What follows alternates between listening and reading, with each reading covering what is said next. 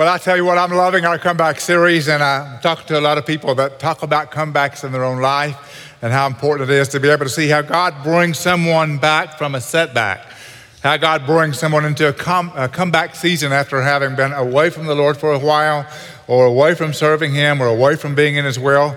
And uh, today is one of the most important messages I could bring you today called Come Back from Sin. So if you have, you take your Bibles uh, please take them and turn to Psalm chapter 51 today. Psalm chapter 51. And uh, before I ask you to stand and before we read this, let me just say that over the next few weeks, you'll hear more and more about a term that we've used today a couple of times kingdom conversation. You say, well, what is a kingdom conversation? A kingdom conversation is where you're in conversation with someone uh, wherever you are in your daily life, at work or at school uh, maybe in your neighborhood or with friends or relatives in a local area, and you introduce the idea of the good news of Jesus Christ, or you invite someone to come to church with you where we're in this comeback series and whatever series we're in, so they might hear about the good news of Christ. It's a kingdom conversation because most of us are living on the level of just an earthly kingdom and there's a whole nother story, a whole different picture that people need to hear about. Only God is the answer to people's problems. Only the Bible has the truth that people need to hear about. And so, Kingdom Conversations are introducing them to that. Wherever you go, I want you to think about the way to have a kingdom conversation with someone, inviting them to Cross City Church or telling them about the gospel of Jesus Christ. So, if you have your Bibles, let's stand. Psalm chapter 51. And uh, an incredible story is behind this psalm because this psalm was written by David the king, the psalmist, the, uh, David, but David the king as well. Here's some background to the story before you read Psalm chapter 51. Most of us know David as a man after God's own heart. And often in his early days, he was an exemplary leader, an exemplary servant. This is the man that killed Goliath with the stones, if you remember, and anointed king over Israel by the prophet. But this man, even though he had a heart for God, uh, did enter into a season of what he thought was secret sin. David must have thought when he was having his secret affair, his secret sinful affair with Bathsheba, who can find out about Bathsheba? I mean, after all, I am the king. I'm able to cover my tracks. I can do what I want to do.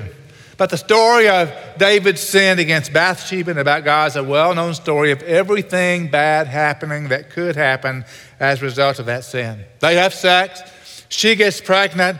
David calls her husband Uriah in from the front lines of war, hoping that her husband will sleep with her and that way cover his sin that way and her pregnancy would then be blamed on her own husband. But Uriah is too honorable of a, of a warrior to go back to war with the soldiers there, so he sleeps at the front door of David's palace. So David eventually sends him to the front lines again and sets it up so that Uriah takes the brunt of the attack and literally dies on that battlefield. God reveals all this to Nathan the prophet, who confronts David with the sin and as they say, well, that went well. That's our expression today of saying nothing went well in that story at all. It never does go well. And now, a year later, David is finally confessing his sin. He's come to his senses, he's been exposed by Nathan, and he's coming to God. And these are his words Psalm 51. Psalm 51 tells us how to come back from sin. Be gracious to me, O God, according to your loving kindness, according to the greatness of your compassion. Blot out my transgressions. Wash me thoroughly from my iniquity. Cleanse me from my sin. For I know my transgressions, and my sin is ever before me. Against you and you only I have sinned and done what is evil in your sight, so that you are justified when you speak and blameless when you judge. Behold, I was brought forth in iniquity, and in sin my mother conceived me. Behold, you desire truth in the innermost being, and in the hidden part you will make me know wisdom.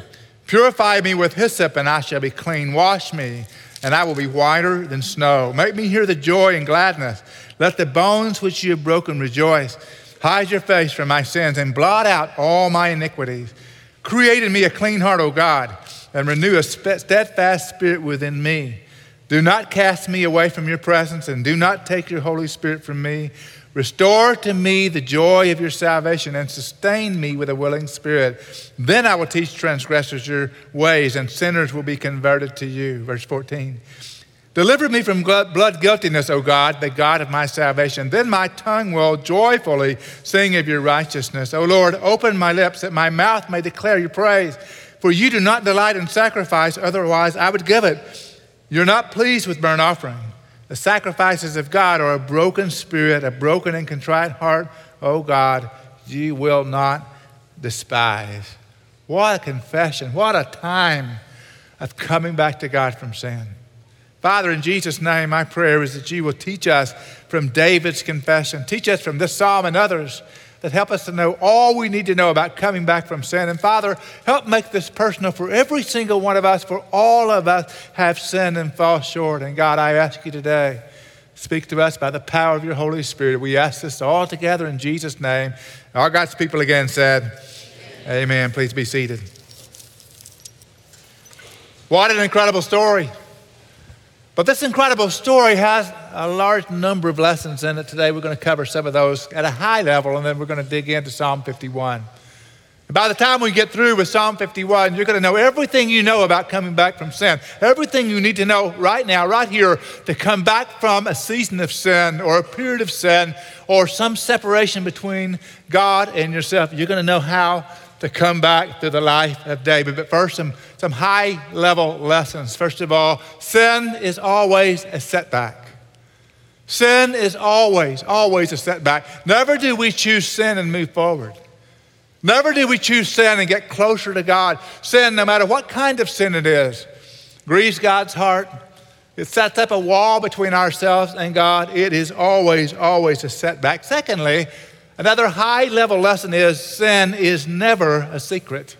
Never a secret, no matter how much power you have, no matter how good you are at covering your track, even if you keep it secret from someone uh, on the same level of you, uh, some area where you live, your home, your friends, no matter what, God always knows our sin. Sin is never, ever a secret. And you certainly see that in the life of David. Thirdly, and most encouragingly, is this lesson sin is not the end. Somebody say that with me. Sin is not the end. Aren't you glad that sin is not the end? It's not the last thing that we hear about. It's not the end of the game. It's not the end of life. Sin is not the end. There is an answer for sin, there is an antidote for sin. Sin is not the end. You see that in the life of David. But in David's life, you see also a picture we get in the New Testament this picture of the prodigal son. You know the story of the son who felt very entitled to his father money, his riches. So he said, Give me what's mine. He demanded that from his father, and so his father gave him that. The son went off and spent all of his money in riotous living. What a, an incredible parable Jesus was telling in Luke chapter 15 about this son. And so after this son lives and spends all of his money, he finds himself in really bad situation, bad circumstance, no support, no, no place to even feed himself and to eat. And the Bible says he comes to himself. And he says to himself, I'm worse off now than one of my father's servants. So I'm going to go back to my father and say, Father, I've, I've sinned, I've done wrong against you. Please receive me back. And I'm not deserving to be your son, but I'll come back as your servant. But as that son comes to his home, Jesus paints the parable and the story of the father waiting for the son to come back. What a powerful picture that we also see in the life of David and literally every person's life. So, what do we need to know about coming back from sin? Based on David's life, based on Psalm 51, based on the message of the Bible, what do we need to know? Three things today. That Psalm 51 teaches us that I want you to carry away with you. I want you to put this in your mind.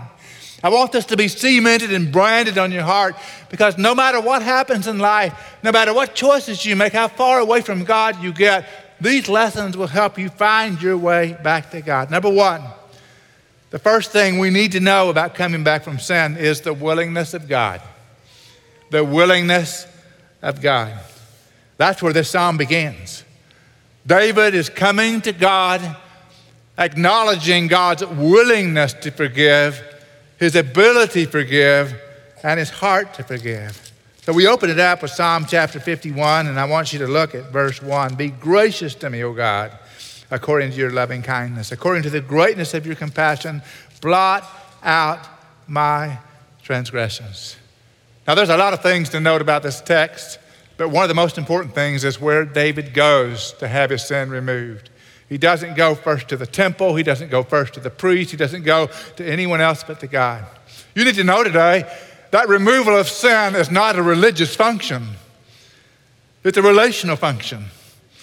Removal of sin, removal of evil or wickedness that we have done against someone else means that we go directly to God. And David comes directly to God. He appeals to God on the basis of his merciful and generous and kind character. He's not looking to self atone. He's not looking to somehow pay some penance for his sin or somehow make it up. But he comes right to God. When he gets to that place in his heart and his life where he's ready to come back, he comes right to God and begins to appeal to God. And he appeals to God's character. Isn't it helpful to know that the Bible, from Genesis to Revelation, reveals the character of God so we can know who He is? While God works sometimes in mysterious ways, God reveals Himself in some very plain ways as well. For example, in the Bible, God shows us that He is a God of justice and a God of holiness, a God who is separate and alone. In other words, there's no one like our God. He's unique and He's holy in every way. He's a just judge. He won't let the guilty go unpunished. But at the same time, the Bible paints the other side of the character of God as being loving and merciful, a God who has passion and compassion on those who come to him. So David understands something about the character of God, just like we need to know something about the character of God. He knows he sinned against God, but he also knows that God could be gracious to him. Whenever David prays and whenever David writes the psalm, he's writing these kinds of words loving kindness, for example. That talks about the goodness and kindness of God. But the word compassion is what grips my heart. This word compassion in the original language deals with an innermost being, an innermost feeling in your heart. Literally, sometimes translated bowels or the tender love of a father or a mother. A couple of times in the Hebrew, it's even translated womb. Have you ever known a mom to give birth to a child who did not love that child, who did not want to draw that child to itself, who, who would not do everything and anything that she could do for that child.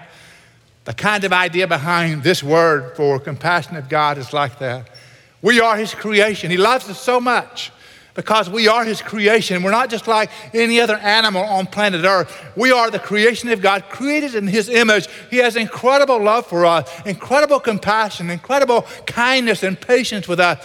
And aren't we glad that He does?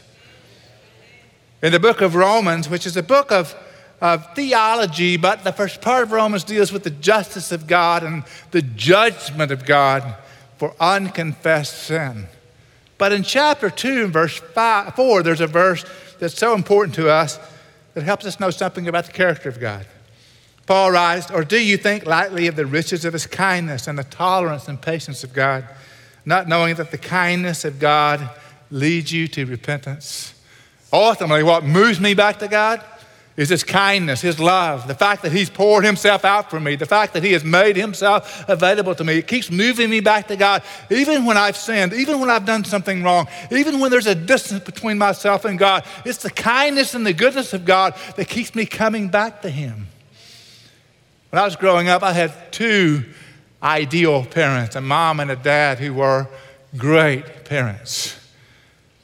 Now, when I was 14 and 15 years of age, if you'd asked me how good of parents I had, I might not have said that they were great parents because I saw the justice of God and the justice of my parents in their lives, and I saw the mercy of my parents in their life at the same time. I saw two different things, and I wasn't really enamored with my dad when his justice thundered, right? Uh, but I was really happy when he showed me his mercy. But there's one thing that I knew no matter what happened in my life, no matter how how badly I had defamed the family name or how far I'd gotten from what they wanted me to do, no matter how, how far I'd wandered off. I knew when I came back to my mom and dad, they might be displeased, but they would open their arms up and they would demonstrate mercy and love and they would draw me back to themselves. I knew that. I knew that with every fiber of my being, and that's why I kept coming back to them because I knew their kindness and their mercy. And I wasn't really playing on their mercy. I wasn't trying to take advantage of that. but it was because I was their child, because they gave birth to me, because they gave their lives for me, and they loved me that way. Let me just tell you in the same way, those imperfect parents demonstrated that to me. God loves you, is deeply committed to you. You are His creation, you're created in His image, and He will show compassion to you when you come back to Him. Sometimes people tell me, you know, I can't never come back to God because God is so far from where I am. He's so far removed from me, but, but God knows everything about you. He knows your need, and He's waiting for you to come back, just like the Father in the parable of Jesus, the prodigal son. Come back to Him because of the mercy of God. So David begins, even though his sin was great. I mean, we're talking adultery that turns into literally murder we're talking about a king who's been given an incredible responsibility, violating that responsibility, alienating himself from God, and yet he knows to come back because of the willingness of God to forgive. I look around this room today. I've been in this place long enough, 13 years long enough, to get to know some stories in this room. And one of the greatest things about being a pastor is to get to know people's stories. Some of the greatest stories that I have heard are people that have been far, far from God, who came back to God, and God wrapped them up, forgave them, cleansed them, got them started on a brand new path. And today, they talk about the goodness of God and the love of God and the mercy of God because they themselves have been restored. That's real stuff, folks. That's real mercy. That real forgiveness is there. So David comes, first of all, to understand and to express the willingness of God. The second thing you need to understand about coming back from sin is the tragedy of sin. Until we understand sin's tragedy, we don't understand the need to come back to God. And so David expresses that in verse 3 and following. He says, For I know my transgressions, and my sin is ever before me. This could be an understatement. My sin is ever before me. You and I live in a culture where we've been taught to redefine sin.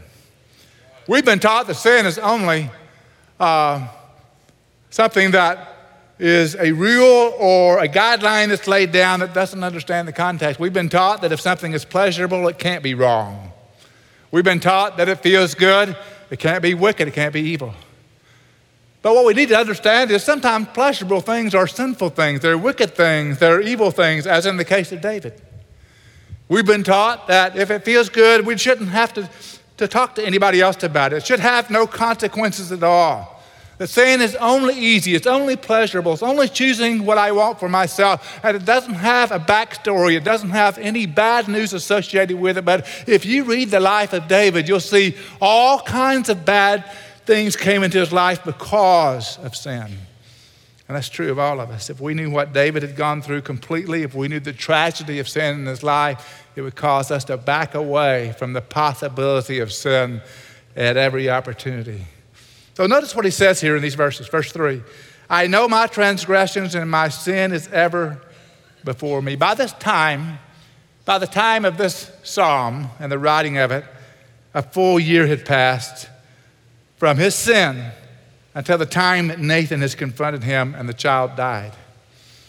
He and Bathsheba had a child together, but that child died as a judgment of God. And it was ever before him. His life was suddenly far, far from where he thought he would be. He had the favor of God. He was a king to be. He was anointed by the Lord. He was called out from being a shepherd in the wilderness, and, and God called him out and placed him in a great place, a great position, and yet he threw all that away for sin. And now it's ever before him. It's, it's a thing that he always thinks about all the time when he lays his head down. He thinks about his sin. When he rises up the next day, he thinks about that sin. When he looks at the tragic consequences around his life, he thinks about the tragedy of sin. If I'm considering serious sin, if you're considering serious sin, we need to read David's description of what that looked like. So if you have your Bibles, I want you to open up to Psalm 38 now. We're going to stay in Psalms almost all day. So Psalm 38 at this moment. Psalm 38 is another psalm where David is describing sin in his life, presumably this sin. And look at what he says in these verses. I'll just read them one verse at a time. O Lord, rebuke me not in your wrath, and chasten me not in your burning anger. For your arrows have sunk deep into me, and your hand has pressed down on me. There's no soundness in my flesh because of your indignation. There's no health in my bones because of my sin, for my iniquities are gone over my head. As a heavy burden, they weigh too much for me. My wounds grow foul and fester because of my folly. I'm bent over and greatly bowed down. I go mourning all day long, for my loins are filled with burning, and there's no soundness in my flesh. I am benumbed and badly crushed. I groan because of the agitation of my heart. It's a study in anguish, it's a study of regret. God, I've done something so wrong that I've alienated myself from you and from others, and now this sin is ever before me. In Psalm 38 and Psalm 32, you see a description of even physical malady because of unconfessed sin in a person's life. It might surprise you to know that over the years in counseling and in ministry, there have been a number of people that I've talked to who have had physical ailments, serious physical problems that no doctor could help them with. But as they work through issues in their life and as they come to places of seeking forgiveness and granting forgiveness, all of a sudden those illnesses, those maladies went away because the burden of sin was removed and the burden of unconfessed sin before God was taken away. It's really amazing that sin impacts us in so many different ways. The tragedy of sin must be understood for us to want to rid ourselves of it.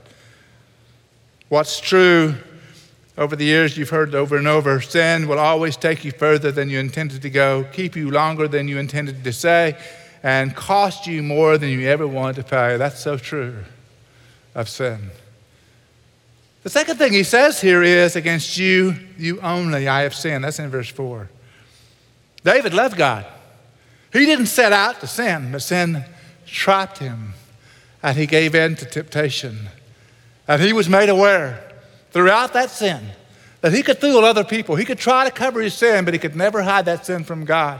And so David makes this declaration that everybody needs to understand against you and you only I have sinned. David's not saying I haven't hurt others.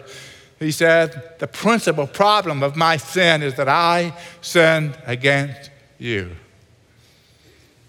That's an incredible moment of realization for all of us. In fact, if we don't realize that, we really don't realize the penalty of sin. Sin is not just choosing the wrong way to go. And maybe we ought to linger on this for just a minute because sin is really a set of decisions that we participate in where we move ourselves further and further away from God. Consider James chapter 1, verse 13, where James is talking about temptation and sin. And in the story of David and Bathsheba, we know he saw her while on the rooftop. She was bathing. Obviously, he was tempted. Obviously, he began to look he began to long for her, and eventually he invited her to his palace, and there the sin took place. But the Bible says in James 1:13, "Let no one say when he's tempted, I'm being tempted by God, for God cannot be tempted by evil; he himself does not tempt anyone." Verse 14, "But each one is tempted when he is carried away and enticed by his own lust. Then when lust has conceived, it gives birth to sin, and when sin is accomplished, it brings forth death." You and I need to know when we deal with sin, the tragedy of sin, we need to understand what happens before we actually sin. Temptation isn't the sin. Temptation is all around us. We'll always have opportunity to see things and to think about things that we don't participate in. But it's that second look where we start looking, where we start lingering, where we start longing for something that we're not to have, where we start leaning towards that sin. That's what caused David to eventually leap into that sin. So, thought by thought, moment by moment, decision by decision, brought him to that place where he said, I can get away with this. And this is the ultimate affront to God to know his character, that he's holy and just, that he's merciful and full of compassion, and still sin. To know his character, to know the opportunities he's placed on us, and still sin. John Bunyan wrote something about 150 years ago about sin and the character of God. Here's what it says Sin is the dare of God's judgment, the rape of his mercy, the jeer of his patience, the slight of his power, and the contempt of his love. David knew everything he needed to know about God's character, and yet, in spite of God's goodness and God's favor, in spite of God's justice, he did what he did anyway because he elevated himself above God. So David is now confessing and he's saying, Against you and you alone, I have sinned. Incidentally, when I talk to someone in a counseling context and I ask them who their sin hurt, who their sin offended, I wait for an answer. And if they only say that my sin hurt someone on a horizontal level, some other person, some other individual, some relationship, and they don't begin to refer to the fact that my sin also hurt my relationship with God, that I don't think they're ready really to turn from that sin until they know that. When I share the gospel with little children, and they talk about breaking one of God's commandments or disobeying mom and dad, it's not until they realize that I've also offended God, I've also disobeyed God, that they're ready to really receive the gospel of Jesus in their heart and lives. So, parents, keep your ears open, your eyes open for a child's recognition of sin, not only destroying a horizontal relationship, but also a vertical relationship. David said, Against you and you only, I have sinned. And then in verse 5, he says something else. He says, In sin, my mother conceived me. This is one of those interesting lines in the scripture that's so important, packed with theology. For example, this line does not talk about the fact that David's mom conceived him in either a legitimate or illegitimate way. We know that she conceived him in a proper way. This passage refers to original sin.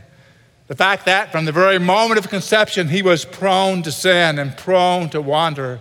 Incidentally, it's also an incredible verse that helps us realize that con- conception is the starting place of life for human- humanity, for humans.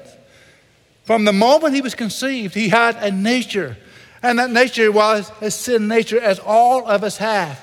As the old song says, prone to wander, Lord, I feel it, prone to leave the God I love. We're all prone to sin. We're all able to sin. We all are able to choose ourselves first and foremost instead of God. That's what David's saying and allowed to wander, sin will take you to a place where you're almost unrecognizable. Have you ever heard it said of somebody that's walked away from the Lord?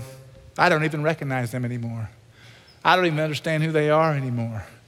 Because at one point they had this kind of life and this kind of commitment and this kind of uh, way of living, and now they're not even recognizable. What they've done is they've walked away from God. And they began to give in to their lower nature, to their sinful nature, instead of all that God has called them to. In sin, my mother conceived me. The tragedy of sin is it moves you so far away from where God wants you and where you ought to be. But the third thing you need to know today is good news. Are you ready for some good news? I mean, this has been a few minutes of bad news right here. The tragedy of sin is no cup of tea. It's not a simple few moments of looking at this, I mean, all of us can identify with this in some way. But here's the good news that you also need to know the joy of forgiveness. Look in verse 12. Restore to me the joy of your salvation. In spite of my sin, in spite of the tragedy of all I've done, in spite of how far I am from you, God, restore to me the joy of your salvation. These words stand out as very, very different from all the other words we've been reading in these first few verses. And now he's talking about joy. It's good news for sinners, it's good news for prodigals, it's good news for those that have been set back from sin. When I read this text, it's like, it's like the sun rising after a night of anguish and heartbreak and sorrow. All of a sudden, the sun's coming up, and the faithfulness of God and the goodness of God and the compassion of God is there for us. Restore to me the joy of my salvation. Somebody smile. I mean, just smile. Because it gets really good from this point on. David's life is in shambles, the judgment is on him. And all of a sudden, he starts talking about restore to me the joy of your salvation. He says, Purify me, and I shall be clean. He says, Cleanse me, and I'll be whiter than snow. He says, The bones you've broken, now they'll rejoice. He says, The sin that separates, you will blot out and remember no more. I mean, you want to be on this side of the picture, or you want to be on that side of the picture? Those of us who are still on this side of sin are still in tragedy. Those that have come over to this side of sin because of the mercy of God and because of the compassion of God are experiencing the joy of our salvation. You ever wonder why you may not have joy of your salvation, joy in the Lord, joy to worship, joy to serve Him? Maybe there's some sin in your life that you have not acknowledged. Because David says, When you cleanse me, when you wash me clean, when you blot out my transgression, you're restoring the joy of my salvation. Man, what a worship service that would be if all of us were washed and cleansed and the joy of our salvation was restored. That's what it ought to be like because it's available for us every single time we come to God. He's taken from one position, that is separation, to a completely different position, and that is restoration. Now, there's some serious news here that I share with you before I conclude, and that is that sin does have consequences. Even after David repented, he lost that son that was conceived with Bathsheba. And his fear was that he would lose his role as king, as Saul before him had lost it. In fact, verse 11 is all about that. David says, Do not cast me away from your presence, do not take your Holy Spirit from me. You see, this Old Testament phrase refers to how God places His Spirit upon a king. And it was on King Saul before he sinned, and it was on King David from his anointing onward. He wasn't saying, Lord, I'm going to lose my salvation. He was saying, Lord, I'm going to lose the anointing as king you've placed on me. Please do not remove your spirit from me. Now, I'm going, to, I'm going to pause for just a moment and get into the New Testament theology that you need to know. And that is, if Christ is in your life and the Holy Spirit has come to dwell inside of you, you might grieve him and you might quench him, but you will never remove him from your life. God will not remove the Holy Spirit from a true believer in Jesus Christ. And aren't you glad about that? I am thrilled about that. That's, that's important theology for us. But David's fear that everything would just go on the way it was was a well grounded fear because it didn't go on the way it was. David was restored to God. He had the joy of his salvation restored, but he was never the same as a king. He didn't rule with as much wisdom. He wasn't hard on sin.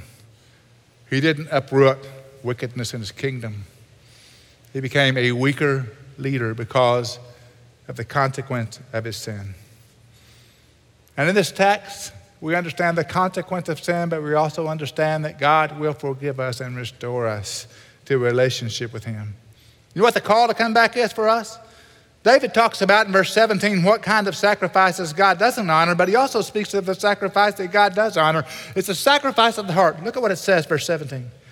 The sacrifices of God are a broken spirit, a broken and contrite heart, O God, you will not despise. It's the sacrifice of the heart, a broken, repentant spirit and heart filled with grief because of sin. Just like the prodigal came to himself and cried out towards his father, and his father embraced him. They rejoiced, killed the fatted calf, put the ring back on his finger, the robe around him, restored his son to that relationship. There's one more psalm that would help us in this time of thinking about coming back from sin. It's in Psalm 32, just a few verses. You see the whole gamut of what's going on. David again, how blessed is he whose transgression is forgiven, whose sin is covered. How blessed is the man to whom the Lord does not impute iniquity, and whose spirit there is no deceit. When I kept silent about my sin, my body wasted away through my groaning all day long, for day and night your hand was heavy on me. My vitality was drained away as with the fever of the heat of summer. But I acknowledged my sin to you, and my iniquity I did not hide. I said, I will confess my transgression to the Lord, and you forgave me the guilt of my sin. Wow. Wow, there's so much more to read there. But that leaves an invitation for you. Not to be the one staying out and away from God, but the one who comes and says, I confess my sin to you. I ask you to forgive me. I fall upon your mercy, on your kindness, on your compassion, and I ask that you restore to me the joy of your salvation. Now, this is the gospel. And this is for us to live out the gospel every day of knowing that sin has been paid for, that God will forgive us today through the mercy and the blood of Jesus Christ, who died to make all this possible for us. I want you to bow your head for just a moment and close your eyes. I want you to ask yourself this question before I pray Do I need to confess my sin to God today? Is there something that holds me back, something that presses me down because of the hand of God and the season of sin I've been in? Do I need today to come back to God, throwing myself at His mercy, at His compassion, acknowledging the tragedy of sin, and experiencing the joy of forgiveness? And over these next few moments, let this be a time of interaction between you and God. Our counselors are coming to the front. They'll be available as we sing, as we worship. And I encourage you today to join with them in prayer. Ask them the questions you want to ask. Let them pray with you.